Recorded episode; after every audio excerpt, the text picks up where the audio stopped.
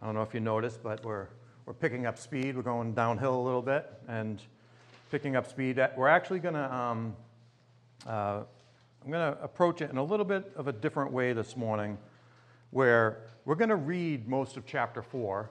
4 and 5 cover the same event, okay? Chap- um, chapter 4 is the, kind of the standard narrative that we have in the book of Judges. Chapter 5 is a poem and a song that is talking about that same event. And so, what we'll do this morning is we'll be reading through all of chapter 4. We're going to do it in sections, and we're going to pull in the parts of 5 that are speaking to that same section.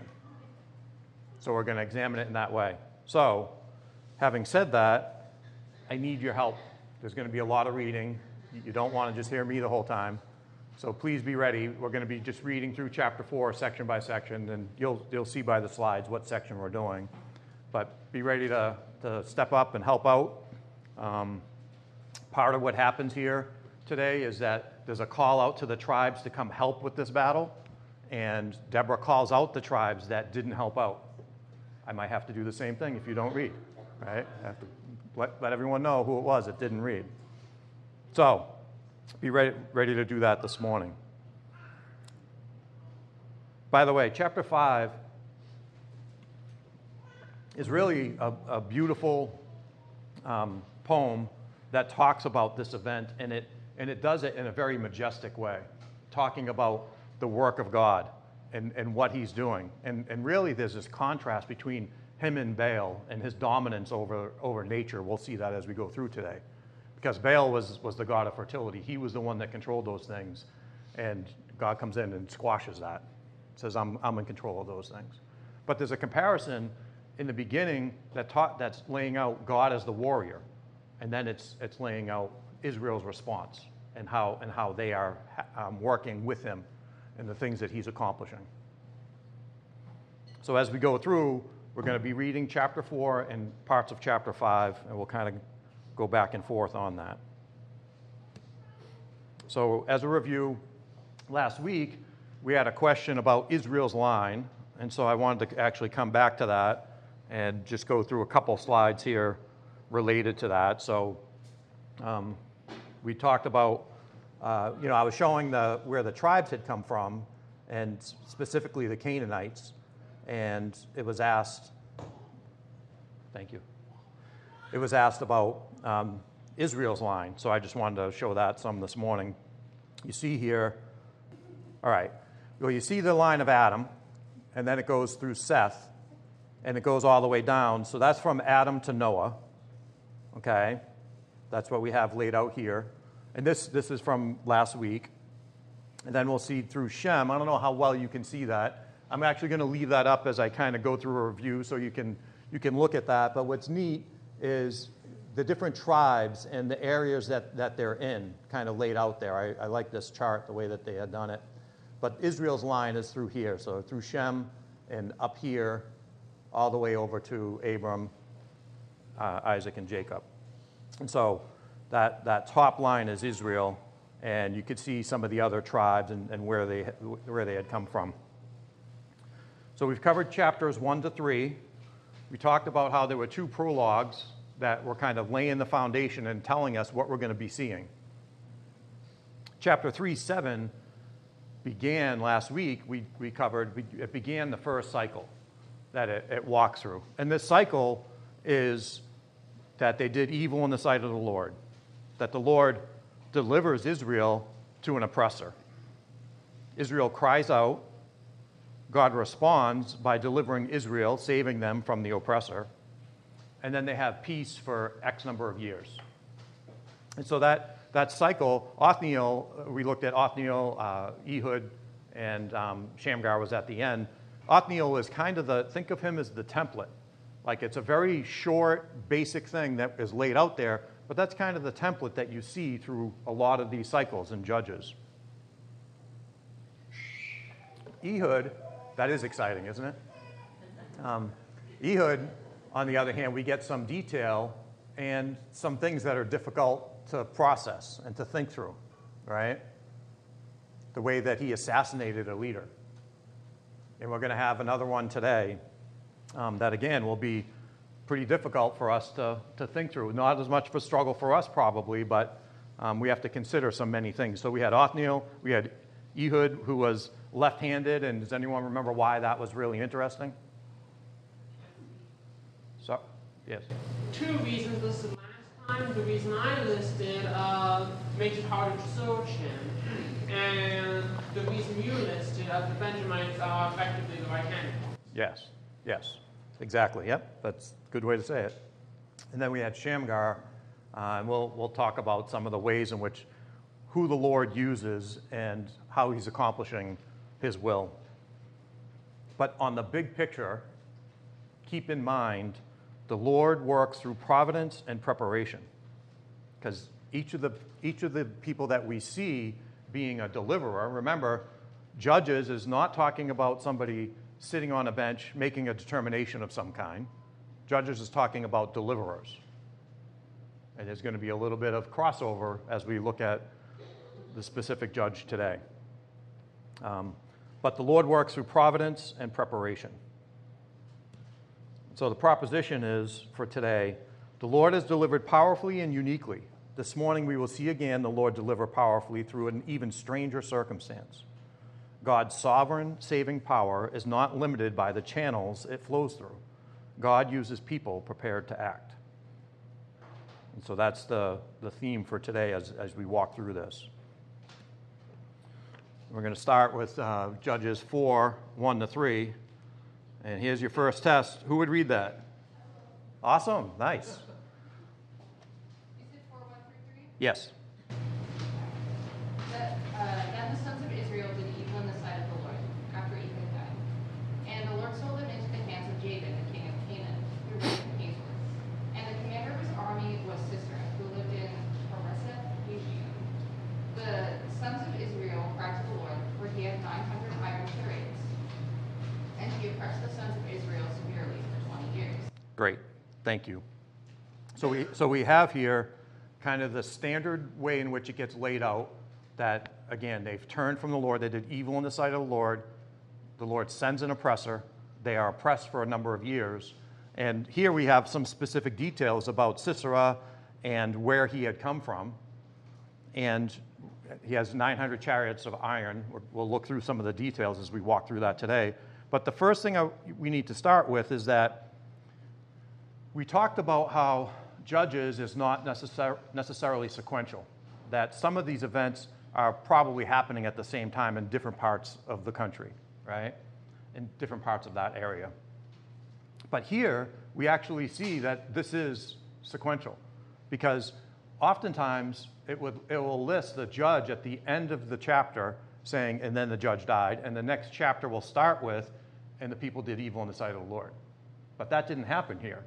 Chapter 3 ended with Shamgar, and it didn't say what happened with Ehud. But here, we see it sequential because it's telling us that Israel did again what was evil in the sight of the Lord after Ehud died. And so this was sequentially after that. We know we have that pretty clearly here. Um, we're also going to read chapter 5, verses 6 to 8, that's talking about the same thing. Who would read that for us? Chapter 5, verses 6 to 8. Thank you. In the days of Shamgar the son of Anath, in the days of Jael, the highways were deserted, travelers went by roundabout ways. The peasantry ceased, they ceased in Israel, until I, Deborah, arose, until I arose, a mother in Israel. New gods were chosen, and war was in the gates, not a shield or a spear was seen among 40,000 in Israel. And so this, this gives us a little bit more information about the, the situation in which they find themselves. And when it, when it talks about that, that they, weren't, they weren't traveling the main highways because the 900 chariots were dominating that. And that was a problem for them to be out there. So they went kind of on the side where the chariots wouldn't bother them. We're going to look at some of the landscape in a, in a few. But they, they didn't want to confront head on the Canaanites and specifically Sisera and those, those chariots. They dominated. That area is, is the Jezreel Valley, and so it's a great place for chariots. And so they, they really couldn't go there. And, and it also talks about there how um, when in verse 8 it says, new guards were chosen, then war was in the gates, was shield or spear to be seen among 40,000 in Israel. What that's talking about is that the new gods are chosen is they're pursuing those idols of the Canaanites, right? The very thing he told them not to do, and that would happen. Joshua warned them this was going to happen. And so they're pursuing those idols.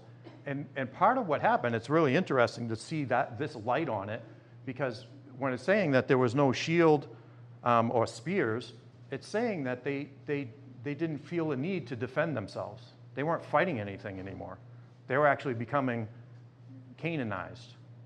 They were becoming like the Canaanites. They were following their gods, marrying their daughters, and their daughters, and, um, and vice versa, right?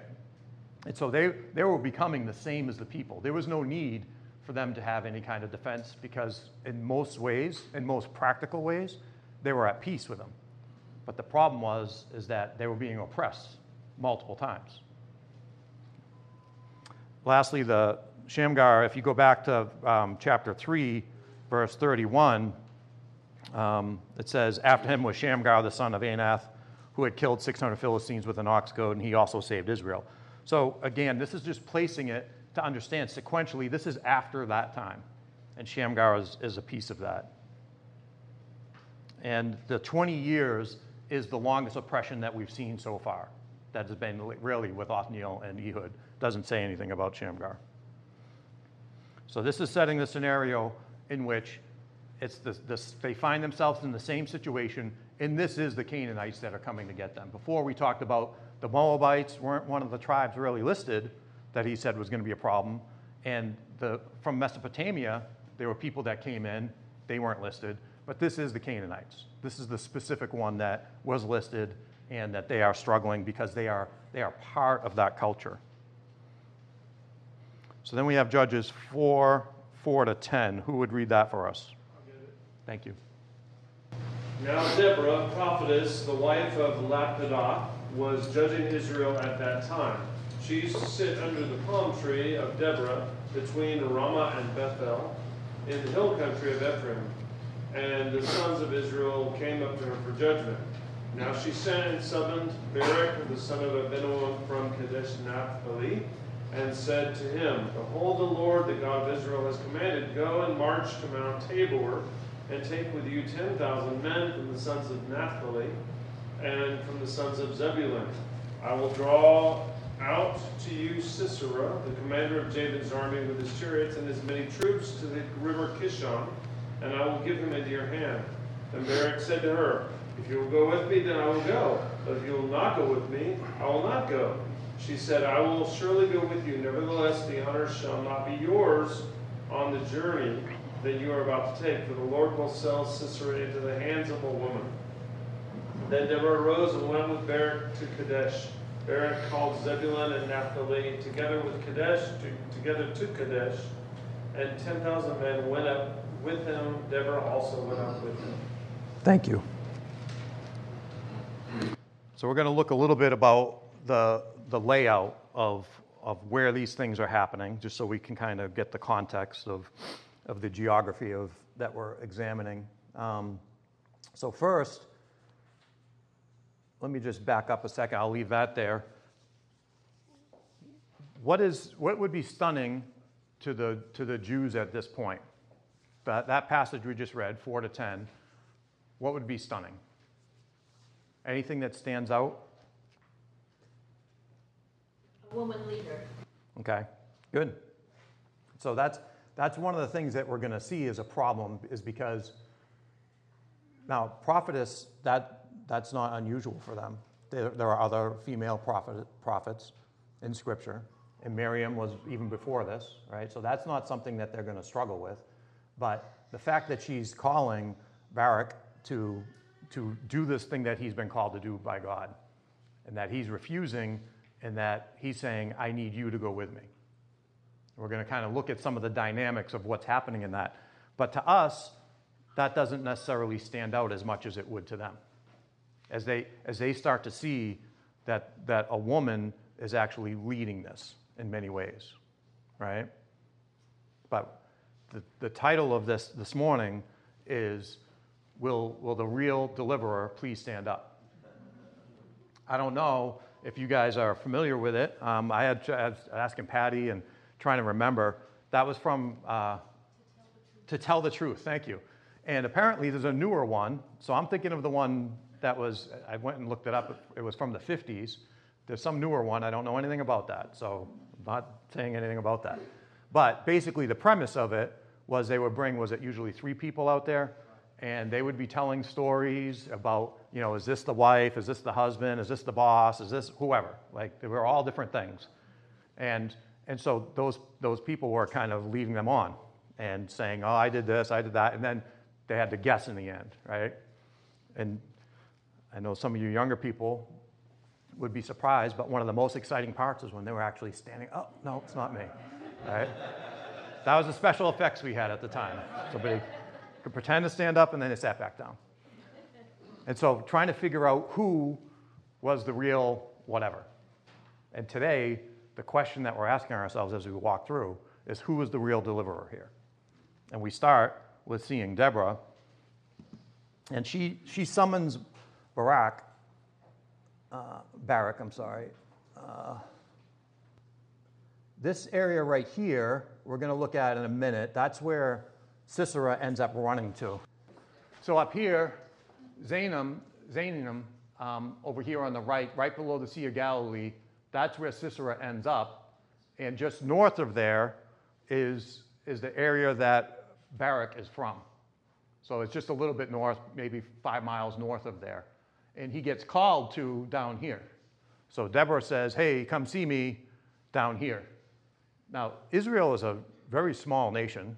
It's 290 miles um, north to south, and at the widest point, it's 85 miles in width.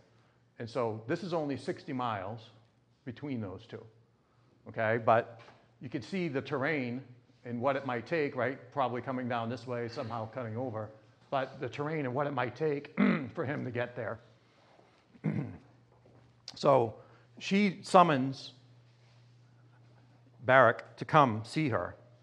And she gives Barak prophecy and instructions in, in the NIV, I'm sorry, not the NIV, the NASB. Uh, what does it say in verse 6?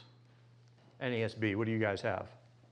Now she sent summoned Barak, son of Abinoam from Kadesh Naphtali, Yep, keep going.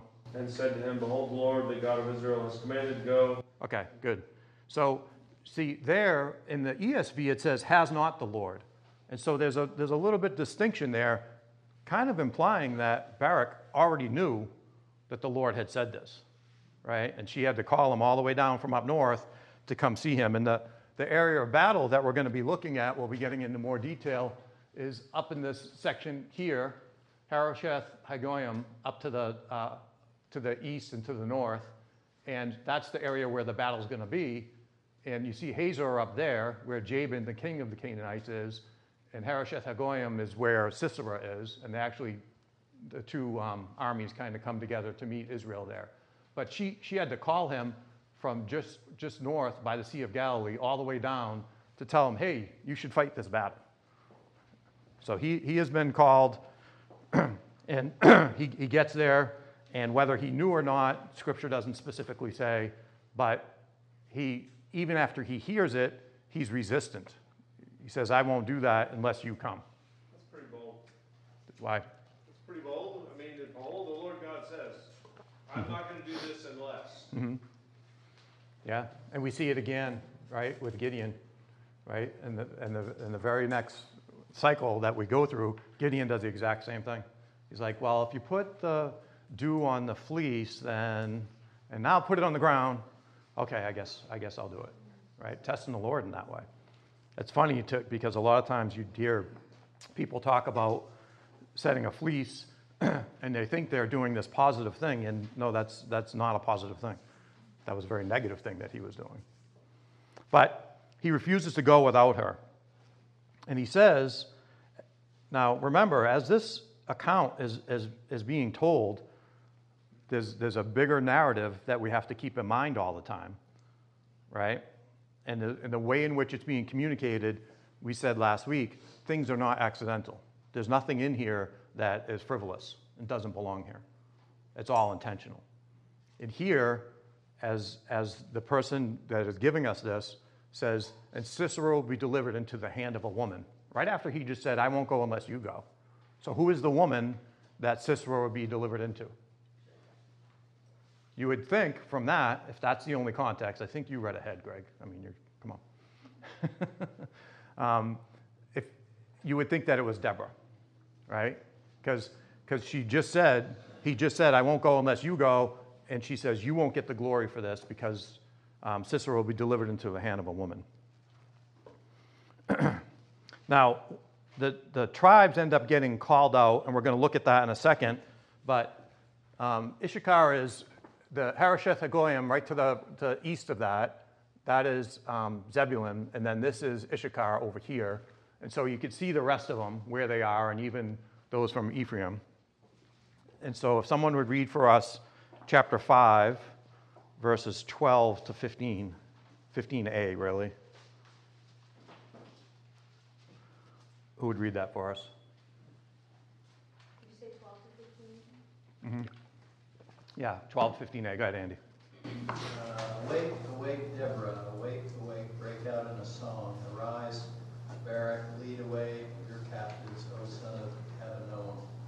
Then down marched the remnant of the noble, the people of the Lord marched down against the mighty. From Ephraim, their root, they marched down into the valley, following you, Benjamin, and your kinsmen. From Machir marched down the commanders, and from Zebulun those who bear the lieutenant's staff. The princes of Issachar came with Deborah, and Issachar faithful to Barak. Into the valley they rushed at his heels. And then it, it goes on, it starts talking about Reuben at that point, And as what's being done is they're all being called up to where this battle is going to be at Mount Tabor. We're going to look at that in a little bit more detail. But they're, they're calling all the tribes to come fight this battle for the Canaanites that are dominating. Again, just because Sisera and the chariots are out here at Harosheth Hagoyim, there's an army that's still with Hazor in the north. And just a quick note on that actually, in Joshua 11, this same battle was fought and says that Hazor was destroyed against, against the Canaanites, and even talks about Jabin. But a lot of times, as we read through this, just like we did with the king from Mesopotamia, there's a, there's a name that's used that is more to do with the position than like a person's name itself. And so it's, it's hard to reconcile. The different commentators go back and forth. Is this actually, how can this be? It, did this happen previously, or is this talking about the same event? And so there are st- some struggles through that, and I'll just leave you there with that. You can go chase it down if you'd like. But that, just because that was destroyed at that time, the king is still ruling from that area. And we'll, we'll look at another passage in um, 1 Samuel referring to this same account as well.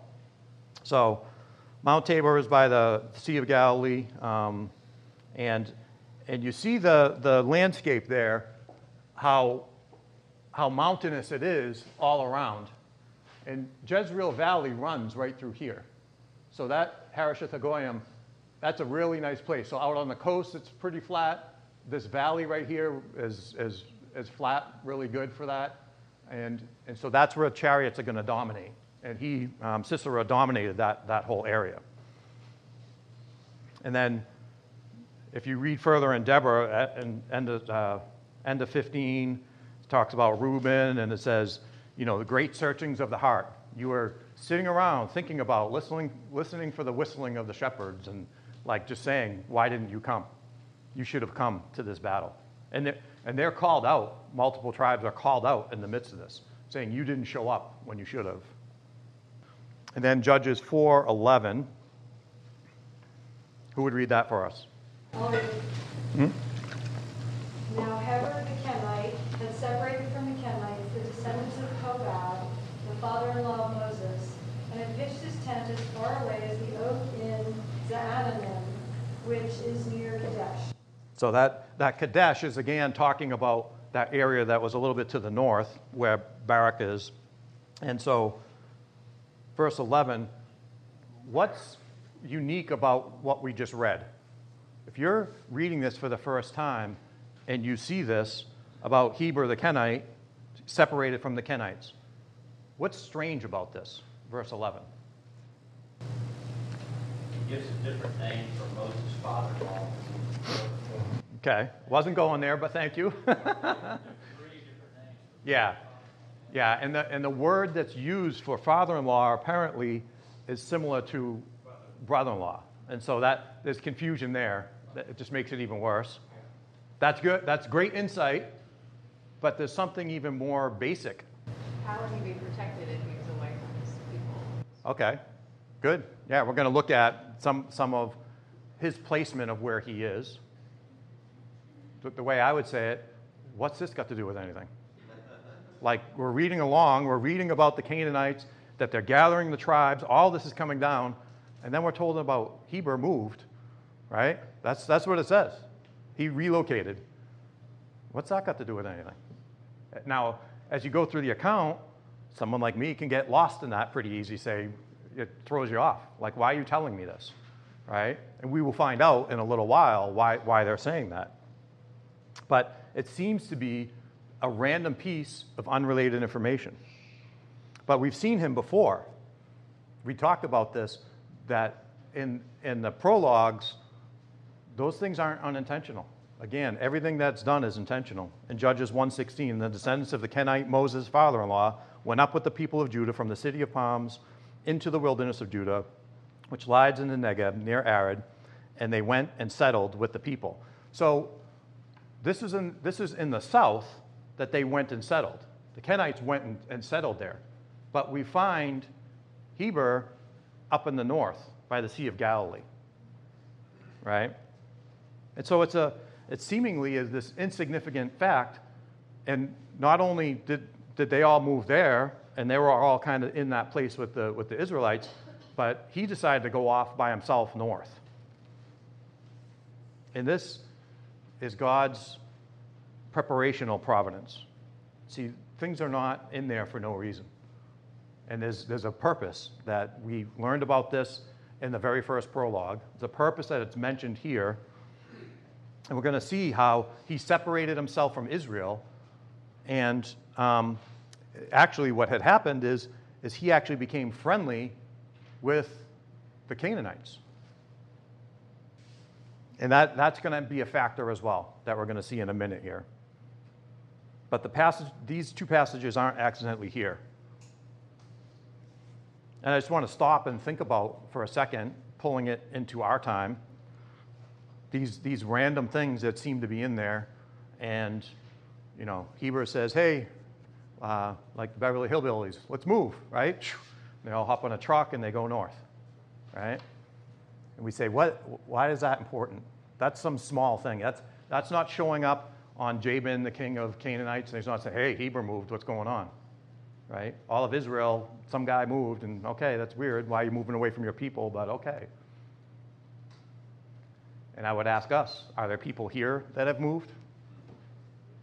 Right? The things that are, that are going on in our lives, the small things that we think are, can be pretty insignificant, a conversation we have, a change in jobs, decision to do X versus Y. Right? This seems to be a very small thing. And we and it's that's what I love about scripture is we see God's hand at work in these things. We don't always see it so clearly in our own lives. But one thing that we believe in the doctrines of grace is God is sovereign over all things. And so Heber moving was by God's hand. You and I moving is by God's hand. His sovereignty is in the midst of that. What is the purpose behind that? Is it just some random thing that you decided when you rolled a dice and said, I'll go to Tennessee? These are, these are not random acts. And we should be, you know, what's the call to the people of Israel? What, what is the call to this generation as opposed to the prior generation? In the book of Judges, what is he saying to them? You forgot your God and you forgot his works, right? This generation did not remember the works of the Lord. And that's, that's really key when we walk through our lives and the things that we encounter day to day, moment by moment. We have to always be keeping in mind the work that God has been doing and that God is continuing to work, even now, even in our seem- seemingly random things that we do. So it is not outside the will of God. In Judges 5:24 it says, "Most blessed of women is Jael, the wife of Heber the Kenite, of tent-dwelling women, she is uh, women most blessed." And so this is an important passage when we're going to consider what she does to remember what's said right here. But Heber deciding to move north, this is the, this is the result that God was bringing. He had providentially prepared this very moment, this very scripture to, to come about. All right. Now we're going to look at the battle. Would someone read for us Judges 4 12 to 16? Judges 4, 12 to 16. Yes. Then they told Sisera that Barak, the son of Abinoam, had gone up to Mount Tabor. Sisera called together his chariots, 900 iron chariots, and all the people who were with him, from Harosheth Hagoyim to the river Kishon. Deborah said to Barak, Arise, for this day is, and for this is the day which the Lord has given Sisera into your hands. Behold, the Lord has gone out before you. So Barak went down from Mount Tabor with 10,000 men following him. The Lord roused Sisera and all his chariots and all his army with the edge of the sword before Barak, and Sisera alighted from his chariot and fled away on foot. But Barak pursued the chariots and the army as far as Harosheth Hagoyim, and all the army of Sisera fell by the edge of the sword. Not even one was left. Thank you. Thank you. So here we have the account of, of this battle, right? And again, what's interesting is much of the text that is in chapter 4 is not related to this big battle. They're going to fight the Canaanites. You know, all these forces are being gathered together, gathered together, and yet much of what's presented here is actually having to do with just Sisera. We're, we're going to cover that in a minute. But I do want to talk through this is Mount Tabor. And so, and we will look at the map in a second about how they get here. But just keep in mind that Mount Tabor, it, it clearly stands out. If I say, Where is Mount Tabor? You don't spend a lot of time looking for it, right? It's right there. So the plains, this is the Jezreel Valley. The plains are a beautiful place for Sisera and his chariots. But for a certain period of the year, it's actually the Kishon River overflows and floods those plains. That's why that's so fertile and looks great, right? And so the chariots don't do great in mud. They have a hard time in mud. And we don't know, it doesn't specifically say the time of year it was, but we have to believe that if Sisera says, let's go get him, he wasn't like, oh yeah, it's muddy. I forgot, right? He knows when it's muddy and when it's not. And so this was probably a time when it was dry and when it was good for the chariots to go. And it's, it's neat, the word that's used um, is, is that it talked about Sisera be drawn out. It's, it's to, to pull him in, to pull him into a trap. um, would someone read chapter 5, verses 19 to 21? Again, another look at this specific event chapter 5, 19 to 21. Who would read that? The kings came and fought, then fought the kings of Canaan at Taanach near the of Megiddo. They took no plunder in silver. The stars fought from heaven, from their courses they fought against Sisera. The torrent of Kishon swept them away. The ancient torrent, the torrent Kishon. All my soul, march on with strength. Thank you. So, what, what does that bring your mind to? An army coming to fight against Israel and they're washed away. Does that bring your mind to anything? Make you think of another event? Revelation. Revelation, someone say? Yeah, I understand what they say when the drought and the waters come. Okay. The Red Sea. The Red Sea, yep, yeah. And so th- now again, they didn't remember. One of the one of the commentators, he actually he presents this in a manner, the book of Judges, in a manner to say that each of these cycles of deliverance, right, of oppression and deliverance, is a mini exodus that it happens over and over again. that that's what's being communicated. I don't, I'm not smart enough to understand how all that's written, right? But you, you got to think that these people that were told didn't remember the works of the Lord, here you are again, all of a sudden with an army that is being destroyed related to the water, Kishon's rivers being overflowed.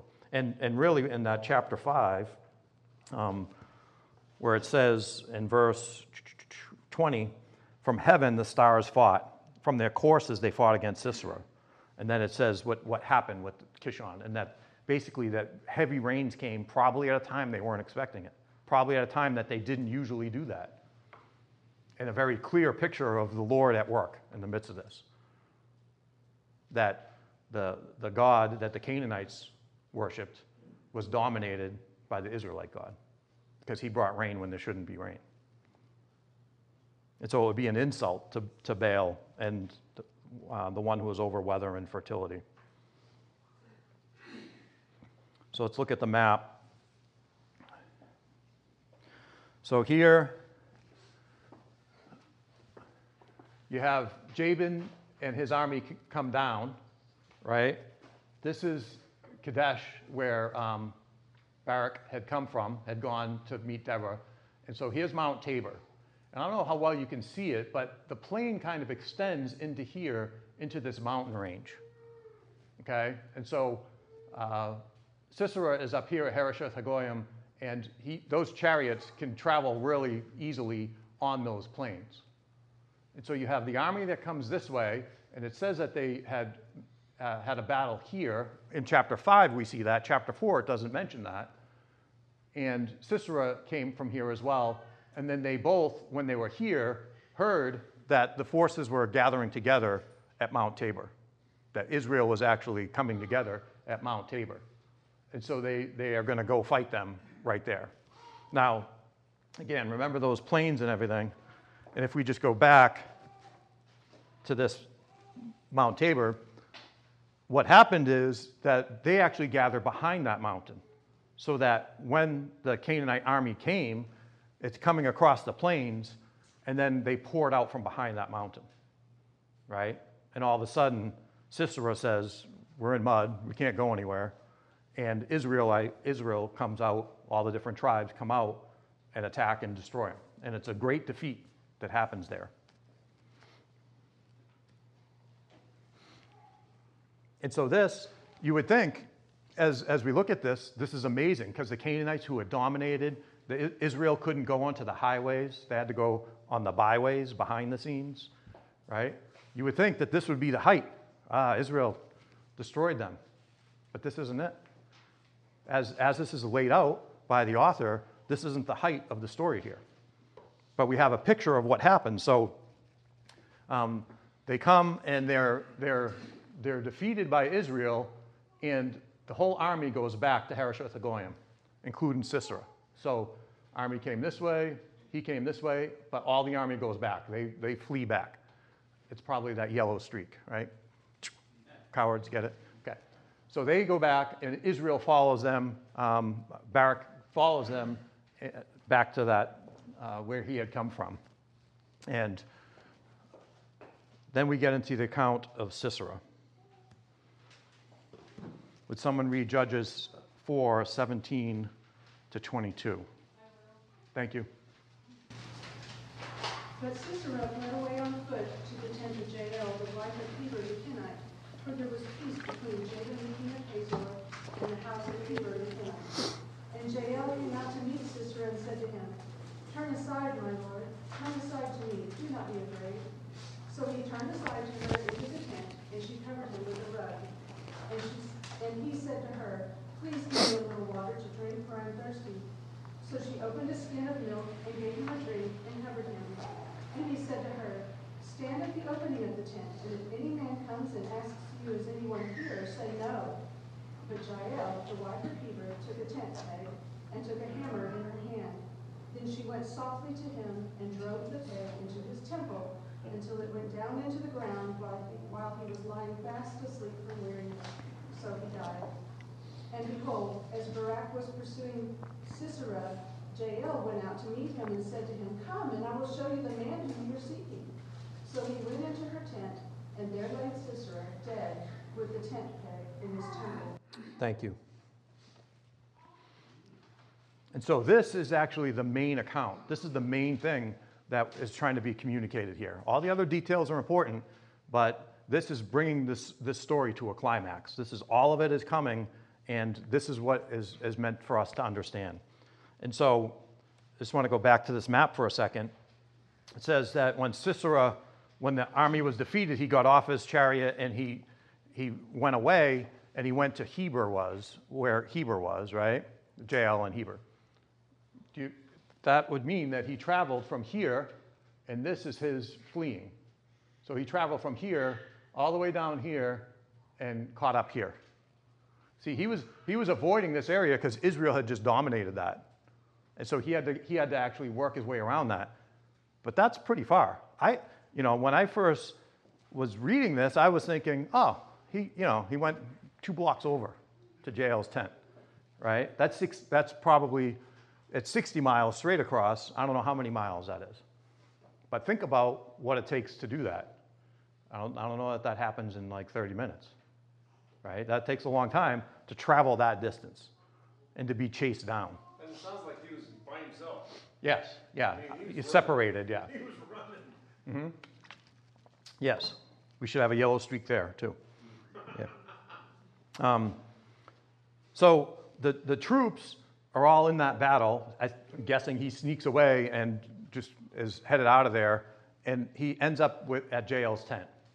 And again, just going back to the point from before, Heber deciding to move north, seemingly insignificant for whatever reasons he had to go north, here is, is, prominently presented in this story. But another piece that we, we have to think about is that when he moved north and he was in this area, it says that, that they were at peace, that they were friendly to the Canaanites. That's why Sisera would go into Jael's tent. If that was an Israelite, he wouldn't go into a tent. See, the Kenites were a nomadic people, and they had a rule that if somebody came into your tent, they couldn't be harmed. Like, no matter what happens, you have to protect them. They are under, under your protection, and you, and you got to make sure that they don't get harmed. So he comes to the very people that he probably doesn't realize that they have a connection to Israel, but they had a relationship. He knows the Canaanites because he, he lived right there. And so they had this relationship, and part of that process, Jael is able to convince him to come into the tent. And as we think about what Jael did, um, let's, let's read, we'll go back for a second and read chapter 5, verses 25 to 27. Someone read that for us? Chapter 5, verses 25 to 27. Yes, thank you. He asked for water, and she gave him milk. And In a magnificent bowl, she brought him curd. She reached out her hand for the tent and her right hand for the part of the sandwich. Then she struck Sisera. She smashed his head, and she shattered and pierced his temple. Between her feet, he bowed. He fell. He lay. Between her feet, he bowed. He fell. Where he bowed, there he fell dead. Thank you. So, this gives us a little bit more insight. Not only is there a prior relationship between the Canaanites and, and the, this specific people, Heber and his wife, but now, as he knows their, their law that harm can't come to him, but she makes that even easier, right? He asked for milk, he gave her something, gave him something better than that. And so some commentators struggle a great deal with Ehud assassinating a leader and with Jael killing a man, right? He came and, and she has a, they have a rule that he's not supposed to get harmed. And she was, what's very clear, she was really deceptive.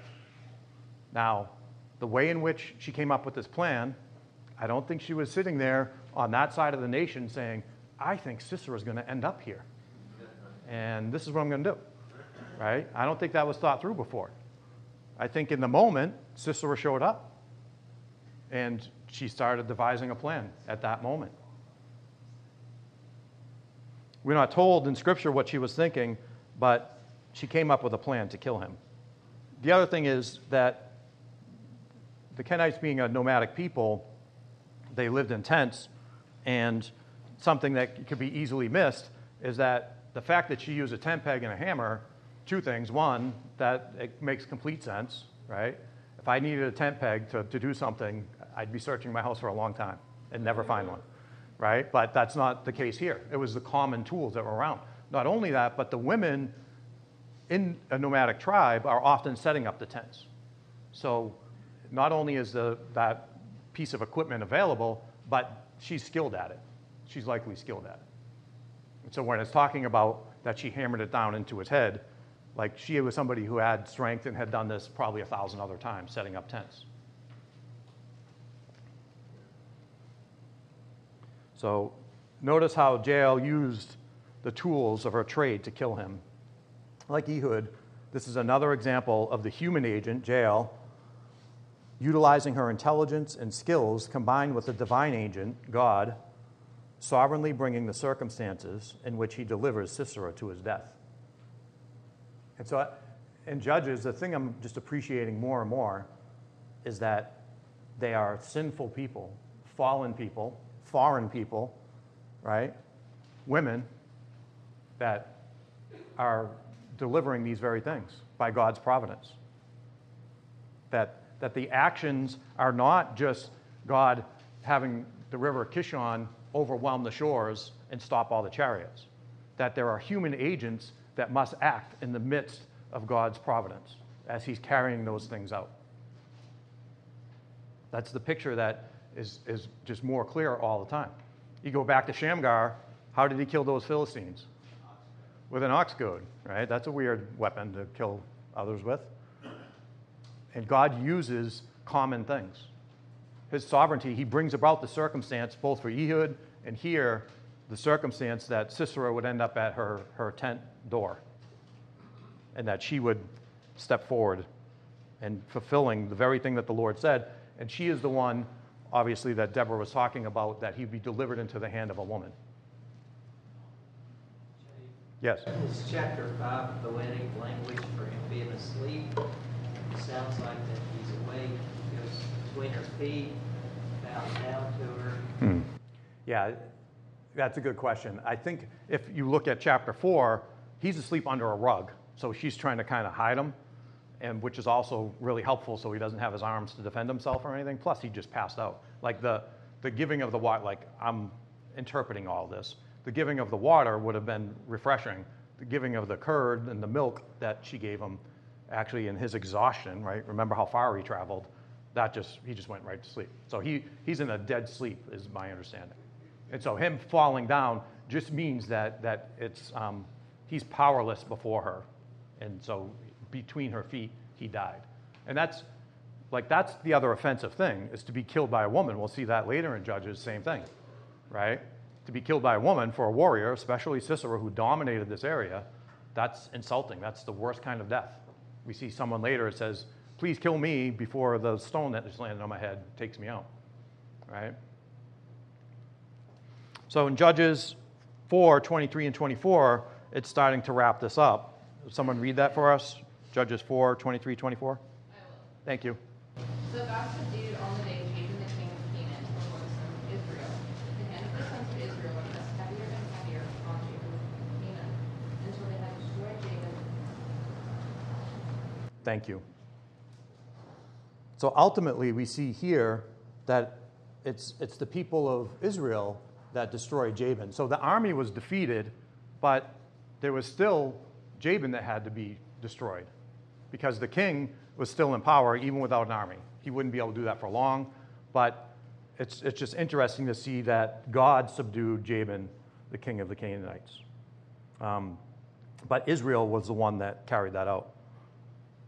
But the unusual thing we have here is that chapter 4 like other like before and we'll see in the future doesn't end with and they had rest for x number of years it doesn't end like that and it's, it's really what ties it together so closely. Obviously it's talking about the same event but ties it so closely to chapter 5 because chapter 5 is the one that actually completes it. In verse 31 it says so may all your enemies perish o lord. But your friends be like the sun as he rises in his might and the land had rest for 40 years. And so five is actually the completion of that. But as we look at the end of this account, we're left with the question Will the real deliverer please stand up? So, who was the real deliverer? Was it, was it Deborah? No? Okay. Was it Barak? No. Oh boy. Not a lot more choices here. Was it Jael? Huh, the people of Israel. Okay. Um, I don't have time, unfortunately. If you, in 1 Samuel 12, uh, there's going to be another slide here, we're going to look at this, but in 1 Samuel 12, it lists Barak, right? It says that he was the deliverer of Sisera, specifically says that. But you guys know what the answer is. What is the answer? It's a Sunday school answer. Thank you. Jesus. Yeah, no. In uh, Hebrews 11:32, it says, "And what more shall I say? For time would fail me to tell of Gideon, Barak, Samson, Jephthah, uh, of David, and Samuel the prophets." And so, in, in 1 Samuel 12 and here in Hebrews, Deborah's not mentioned. But in most most of the things you look at, they list her as one of the judges. So why is that? I'll answer quickly because we don't have time. Because she's a judge. Because she is a judge. But she's not, not the deliverer, right? Jael actually has a, a greater claim in some senses, for Sisera specifically, to be the deliverer. But Scripture lists Barak as, as the deliverer in that circumstance. And so, yeah, there, there's a lot of other pieces in which you can see in the text in which it says that when it says that the people cried out, it says God raised up a deliverer and then it gives his name. But here in chapter 4, the people cried out and it starts talking about Deborah and that she had to beckon Barak to come down. But remember, this is a, a downward spiral. This is devolving. This is going to get worse and worse. Israel looks worse and worse as we go.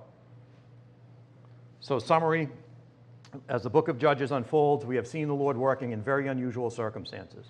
God strengthening Israel's enemies, foreign deliverers, an assassin, a female, a female hero, a deceptive killer, a bad smell, an ox goad, a tent peg. God's deliverance comes through divine decree and a people prepared to act. And as we, I alluded to earlier, where, if we take and say, how do we apply this? Where is God providentially preparing you? Have you moved, changed jobs, got married? Did you wake up today? Like, what has God prepared you for? He woke you up today, right? Was that for no purpose? Do we see that outside His sovereign will? Why is it that He, he brought us to be in this place at this time? That's true in every single moment for us. How is it that we honor God? Are we ready to act? Are we prepared for action? Consider for a moment the use of our time, talent, and treasure. Ephesians 5 15 and 16. Look carefully then how you walk, not as unwise, but as wise, making the best use of the time because the days are evil. Are we making the best use of every moment? And then it goes on in chapter 6 Put on the whole armor of God that you may be able to stand against the schemes of the devil, for we do not wrestle against flesh and blood, but against the rulers, against the authorities, against the cosmic powers over this present darkness, against the spiritual forces of evil in the heavenly places. The battles we fight aren't out in Moab and, and, and, and in the plains, right? They're not physical battles we fight. And yet God is preparing us to act. It's these spiritual battles, and the battleground is you and me. That's where the battleground is. That's where the struggle is. Do not be lulled to sleep. Are we redeeming the time? We do have an enemy. Are we wary and are we at peace with the enemy? Are we ready to respond when God is sovereignly bringing about every circumstance for His glory? We have something better than a tent peg. We have Jesus, His Word, His Spirit, and His church. We have, a, uh, we have some encouragement from our, our brother Charles, no life can surpass that of a man who quietly continues to serve God in the place where providence has placed him. He who does not serve God where he is would not serve God anywhere else. And so I just, as we look at the end of this and we're seeing the scene of what's happening in Judges, hard things to struggle with, areas of sin, well, we, we have sin too. It's actually one of the commentators says that, that sin is boring because it's just the same thing over and over and over again a disobedience, a rebellion. And so we still struggle with sin to this day. God's still doing work to this day in you and I, and by His providence, in the very circumstance that you're in, the very circumstance that I'm in. Um, any questions, comments, challenges? The previous screen? Uh, you can't take photos. Are you selling them? What are you doing? Okay, good. I noticed you haven't like uh, annotated it with your reference. No, I, yeah, I should. Yeah. Good. Anything else except photo ops, paparazzi? Yes. How long till you claim who did it didn't read? At the beginning, you said you were going to mimic the song and call out those, and those of us who didn't read. There was no clear whether you're doing that on a basis of tribes or individuals. The, I'm sorry, I lost you. I said what? Said you were going to call people out who didn't read. Oh, no, you guys did great. So I just want to say, well done. Those that, that did read. Um, Great when successfully crushing the oppressors that time with God's guidance. yeah, But she still called out those who did not end up. yeah, yeah. I'm not looking for discipline here. No, and and I, it, it's it's funny, like to even think about that. But seriously, that's a moment that God gave. When I'm up here, or any other teachers up here, and they ask you a question, are you responding? Are you proclaiming what you know? Are you reading His Word? It's, it seems like small things, and that's that's how they fell away and, and became immersed with the Canaanites. It's the same way we do it. We get immersed in our culture because they're just small little things. We're like, ah, God doesn't really care about that. This this thing I can have for myself. There was another quote that I wanted to put where he talked about, it was funny, he said, he said, you know, I just want to know the, the will of the Lord, so if he tells me to do something, I will. And he says, you decide every day what entertainment choices you're going to have. He says, how come you make those without God, but to do his will, you need him to talk to you directly. Right? And it's and it that's we get we fall into those things. All right, I'm going on and on. I'm going to close this in prayer. If you have something else or you need answers, Devin, um, you can come up. Let's pray. Heavenly Father, we just thank you for this time together this morning, Lord. We thank you for your word. Father, you are so good to us, Father. I pray that we not be found forgetting the work that you have done. And Father, as, as has been mentioned before, that these very things are recorded that we might know your works. Father, we see horrendous sin and, and terrible deaths. And yet you are accomplishing your will in the midst of those things. You are bringing your justice in the midst of those things. You are redeeming your people in the midst of those things. Father, we just pray that we would consider those things as we walk this day, seeking to please you. We pray this in Jesus' name. Amen.